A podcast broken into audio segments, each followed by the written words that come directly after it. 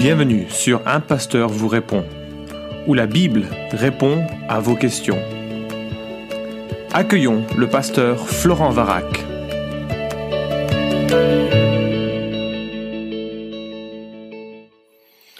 La question est posée, un chrétien peut-il être soldat au XXIe siècle?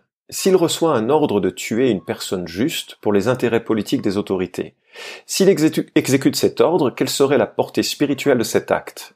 Et s'il se fait tuer lors d'une mission de ce genre Il y a aussi la drogue qu'ils utilisent pour être dans un certain état avant le combat.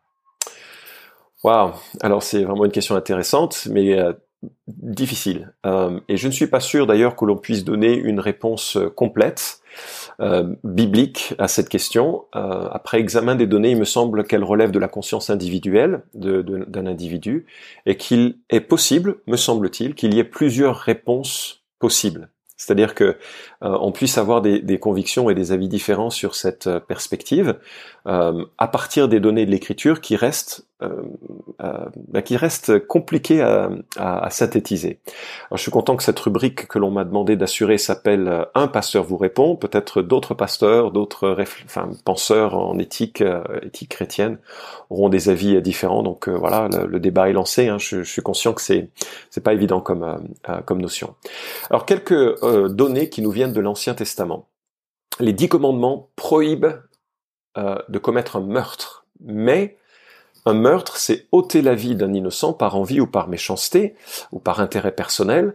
Euh, le mot qui est utilisé pour tuer, notamment pour tuer pendant la guerre, est un autre mot. Donc il faut distinguer euh, le fait de, commettre un meurtre et le fait de tuer, euh, que ce soit dans l'exercice de la justice ou dans le contexte d'une guerre.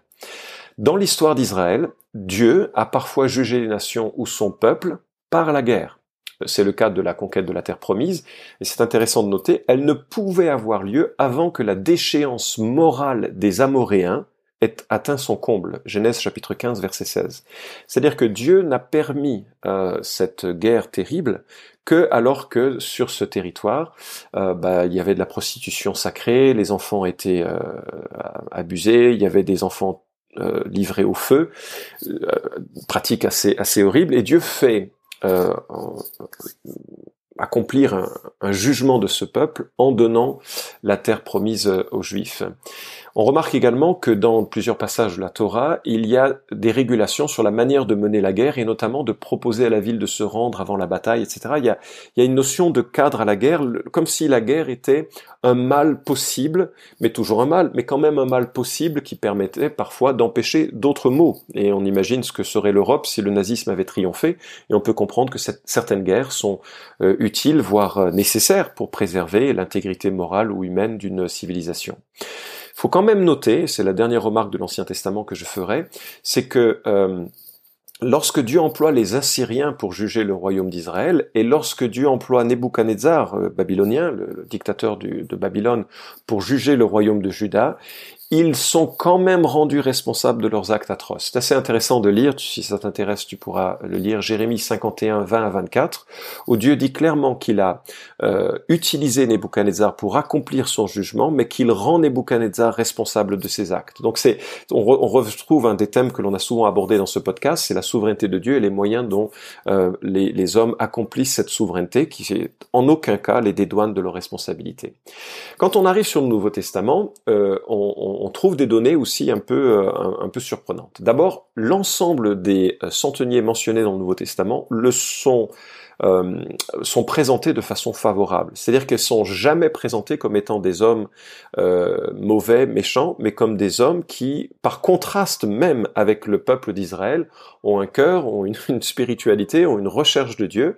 Et alors c'est d'autant plus surprenant qu'ils sont les euh, officiers d'une armée occupante. C'est-à-dire que l'armée romaine occupe la terre d'Israël et elle, euh, c'est donc pas une guerre juste selon les termes de, que Augustin pouvait la définir, puisque euh, c'est une armée occupante. Et pourtant, on, on retrouve euh, ce centenier de Matthieu chapitre 8, ou celui encore qui confesse Christ à la, pendant la, après la mort de Christ, alors qu'il est impliqué dans la surveillance de la crucifixion, Matthieu 27, 54. On trouve encore Corneille en Acte chapitre 10.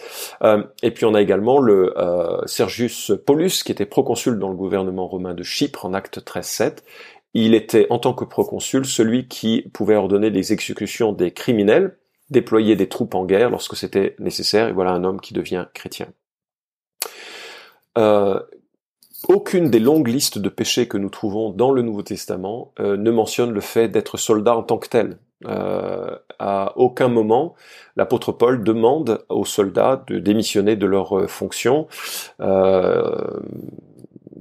Alors c'est quand même quelque chose qu'il faut observer. Euh, je remarque également que dans le Nouveau Testament, il n'y a pas de distinction entre l'armée et la police. L'armée jouait le rôle de, euh, jouait les deux rôles, à la fois celui de conquérant et celui de qui, qui, maintient l'ordre.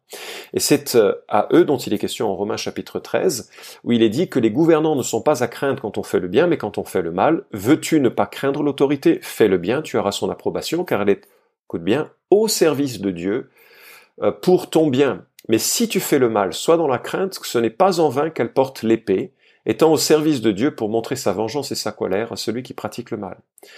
L'épée dont il est question, c'est pas une épée de, menace, c'est une épée qui tue, c'est une épée qui euh, euh, associe à un ordre le pouvoir d'ôter la vie à celui qui n'obéit pas. Et l'apôtre Paul continue, il est donc nécessaire d'être soumis, non seulement à cause de cette colère, mais encore par motif de conscience. donc on voit que euh, l'armée du Nouveau Testament porte l'épée de la part de Dieu pour instaurer un ordre, certes imparfait, mais préférable au chaos euh, de l'anarchie et du non-droit. Voilà un peu les, données que, je vois, et en même temps, on trouve aussi dans le Nouveau Testament euh, qu'un disciple de Christ va se caractériser par une certaine douceur. Euh, il s'agit d'aimer euh, son ennemi, euh, de prier pour ceux qui nous maltraitent et qui nous persécutent. Alors je crois que c'est une attitude générale du disciple, pas nécessairement celui qui est dans une fonction militaire. Et, donc, mais quand même, on voit que le chrétien doit être un homme doux, généreux, aimant son ennemi, loin d'un esprit haineux, revanchard et belliqueux. Euh, L'apôtre Paul dit en Romains chapitre 12, euh, versets 17 à 21, Ne rendez à personne le mal pour le mal, recherchez ce qui est bien devant tous les hommes, s'il est possible, autant que cela dépend de vous, soyez en paix avec tous les hommes. Ne vous vengez pas vous-même, bien-aimés, mais laissez agir la colère, car il est écrit à moi la vengeance, c'est moi qui rétribuerai, dit le Seigneur. Donc on, est dans, puis le verset continue, mais on, est dans cette logique que l'attitude de cœur d'un chrétien doit être une attitude non belliqueuse, euh, bienveillante, euh, qui, ne répond pas au quart de tour. Mais quand même, c'est l'attitude d'un chrétien dans sa vie de tous les jours. Il ne s'agit pas là de la description d'un soldat ou d'un policier. Euh, je me dis que les, pour porter une épée, il faut avoir une tête qui est saine, et qui est prête à répondre avec force à quelqu'un qui s'oppose à la force. Et, donc c'est quand même, euh, euh, c'est sûr que c'est compliqué d'être un, soldat ou un policier chrétien, mais je pense pas que ce soit antinomique.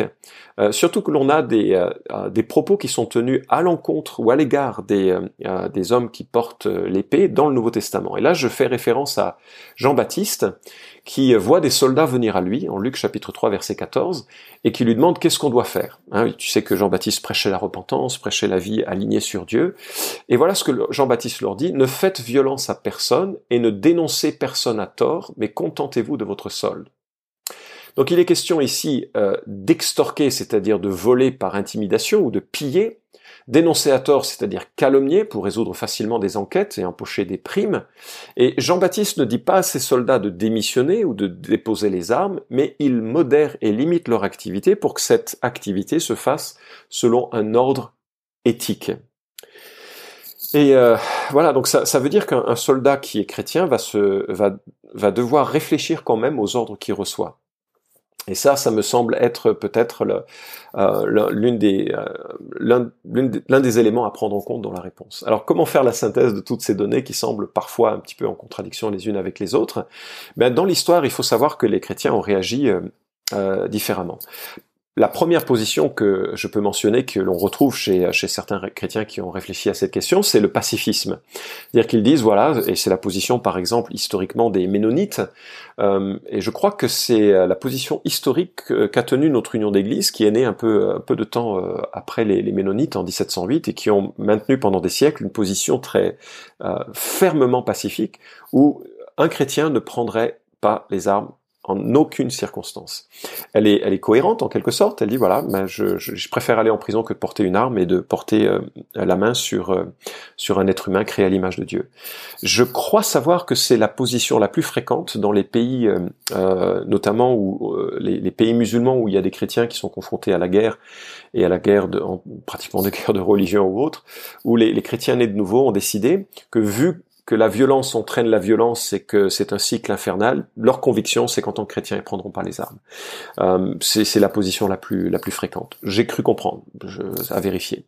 Deuxièmement, euh, on a l'engagement inverse. Je, connais, j'ai rencontré des, euh, euh des, des, chrétiens qui disent euh, euh, au contraire que c'est un appel personnel légitime et qu'ils participent aux armées de leur pays, à l'armée de leur pays, et que lorsque l'ordre de mener bataille leur est donné, ben ils font le travail d'un soldat, ils le font bien, et donc ils tuent sans aucune aucun problème de, de conscience, parce que justement ils estiment que l'ordre de Dieu s'établit au travers des moyens que Dieu a établi, y compris euh, la notion d'État et d'armée, et qu'il euh, établit un, droit, euh, certes imparfait et certes, mauvais dans, dans, un certain sens, mais quand même que ça, ça, ça permet, ça évite au chaos de s'installer, à l'anarchie de s'installer dans, dans, le monde. Donc, il participe au combat armé. Je remarque que c'est souvent dans le contexte de pays où les chrétiens ont confiance en leur gouvernement, qui est un gouvernement plus ou moins stable, démocratique, et en ce sens, ils, ils sont prêts à à, sacrifier leur vie, leur vie et puis à s'engager dans, dans cette euh, sans problème de conscience. Ils remarquent, enfin ils utilisent certains des versets que j'ai utilisés. Euh, tu ne commettras pas de meurtre n'est pas la même chose que tu ne tueras pas dans un contexte de conflit armé. Et puis il y a une troisième perspective qui a été euh, que l'on retrouve, c'est le soutien logistique. Donc c'est un peu une, une position un peu entre les deux. C'est une perspective de compromis où le chrétien pourrait manifester son soutien à un État mais euh, euh, uniquement dans des positions de non-combattants, c'est-à-dire de médecins ou de chauffeurs ou d'infirmiers, enfin des, des, des, positions de logistique, mais pas des, des, positions où la personne prendrait une arme pour s'engager aux, côtés de, de l'armée. Alors, euh, c'est vraiment pas euh, évident. Hein, de, de, je sais pas quelles sont tes convictions quand tu entends ce, ces différentes perspectives. Euh, je n'ai pas vérifié, mais il m'a semblé avoir lu un, un temps qu'au deuxième siècle de notre ère, les, euh, euh, on recommandait euh, aux chrétiens, enfin, aux gens qui se convertissaient de ne pas devenir des soldats, et on recommandait aux soldats qui devenaient chrétiens de, qui pouvaient rester dans leur dans leur profession. Donc c'était un peu une sorte de position, là encore, de compromis. Hein. Souvent, les, les, réflexions éthiques ne sont pas toujours très très tranchées moi, de mon côté, euh, avec le temps, je, je deviens, euh, euh, je, je, crois développer une perspective consentante. C'est-à-dire, c'est pas une, c'est une perspective qui consent euh, qui rend à César ce qui est à César qui rend à Dieu ce qui est à Dieu. C'est-à-dire que dans mon rôle et de mon appel, je vais militer pour le royaume de Dieu, c'est-à-dire proclamer l'évangile, vivre euh, la vie euh, chrétienne du mieux que je peux, prier pour la liberté de, culte, etc., partager l'évangile au plus grand nombre, hein, bien sûr. Et je consens à participer au royaume de ce monde dans la limite de ma conscience. Je consens à un certain nombre d'activités. c'est-à-dire que je, je, je, crois que Dieu va établir des rois, euh, psaume 131, hein, selon son bon vouloir, y compris des rois méchants, pour accomplir un que je peux pas, je ne peux pas nécessairement percevoir, et je consens être amené euh, dans un euh, conflit armé. Je prendrai pas de drogue hein, puisque c'est le, propos qui a été tenu en début de ce euh, de, de ce propos.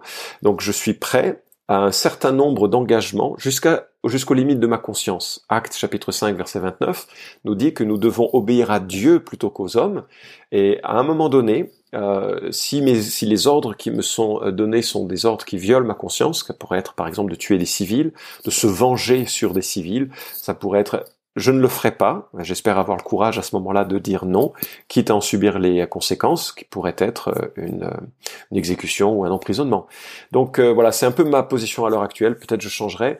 Euh, en tout cas, je crois que c'est pour toi une réflexion à mener avec l'ensemble des données qui, qui sont que, que je viens d'exprimer, pour que tu te fasses toi-même euh, un, avis sur la question. Tout ce qui ne procède pas de la conviction, hein, de la foi est péché, et il n'y a que toi pour prendre une décision de ce genre. Je t'encourage aussi à la prudence vis-à-vis de ceux qui ont pris une décision différente que, la tienne. Euh, je suis pas certain qu'une réponse absolue à cette question soit possible, comme je l'ai indiqué en début de podcast. Voilà quelques idées pour, euh, pour la route. Merci d'avoir écouté cet épisode d'un pasteur vous répond. Posez vos questions en nous envoyant un email à question@toutpoursagloire.com. Retrouvez cet épisode et tous les précédents sur notre site toutpoursagloire.com.